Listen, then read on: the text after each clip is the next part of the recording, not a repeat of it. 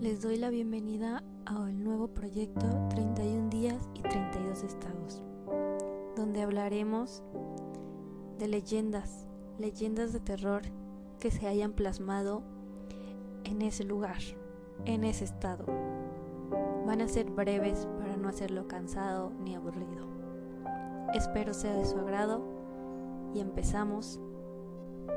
¿Te imaginas todas las historias que han de presenciar los taxistas? Subiendo y bajando a muchísimos pasajeros diariamente. Seguro estos conductores se han de topar con ciertas historias dignas de contar. Tal es el caso de un taxista de Salamanca que contó que al transitar de madrugada por la colonia San Roque vio andar sin compañía alguna una pequeña niña de aproximadamente 10 años de edad. Como es normal, el conductor se sorprendió y preocupó al ver una niña indefensa a tan altas horas de la noche, situación por la cual disminuyó la velocidad para ver de quién trataba y poder brindar su apoyo si era necesario. Al acercarse un poco más, la niña le hizo la parada.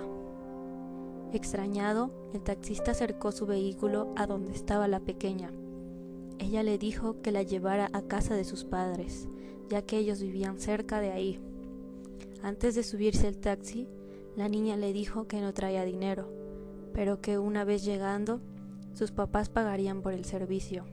El taxista le dijo que no se preocupara, que lo importante era llegar con sus padres lo antes posible. Ya en la parte de atrás, la niña tomó asiento y comenzó el viaje.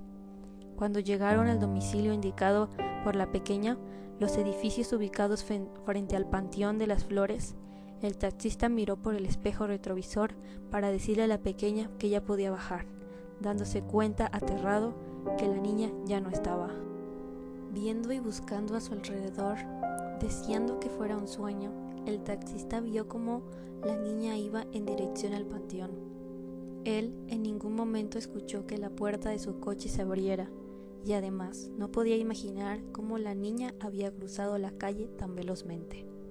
Viendo con atención a la niña seguir su camino al panteón, el taxista desde adentro de su coche se asombró al ver cómo escalaba como araña una de las bardas del camposanto. Antes de entrar al mausoleo, la niña giró completamente su cabeza para ver por última vez con sus enormes ojos rojos al pobre taxista.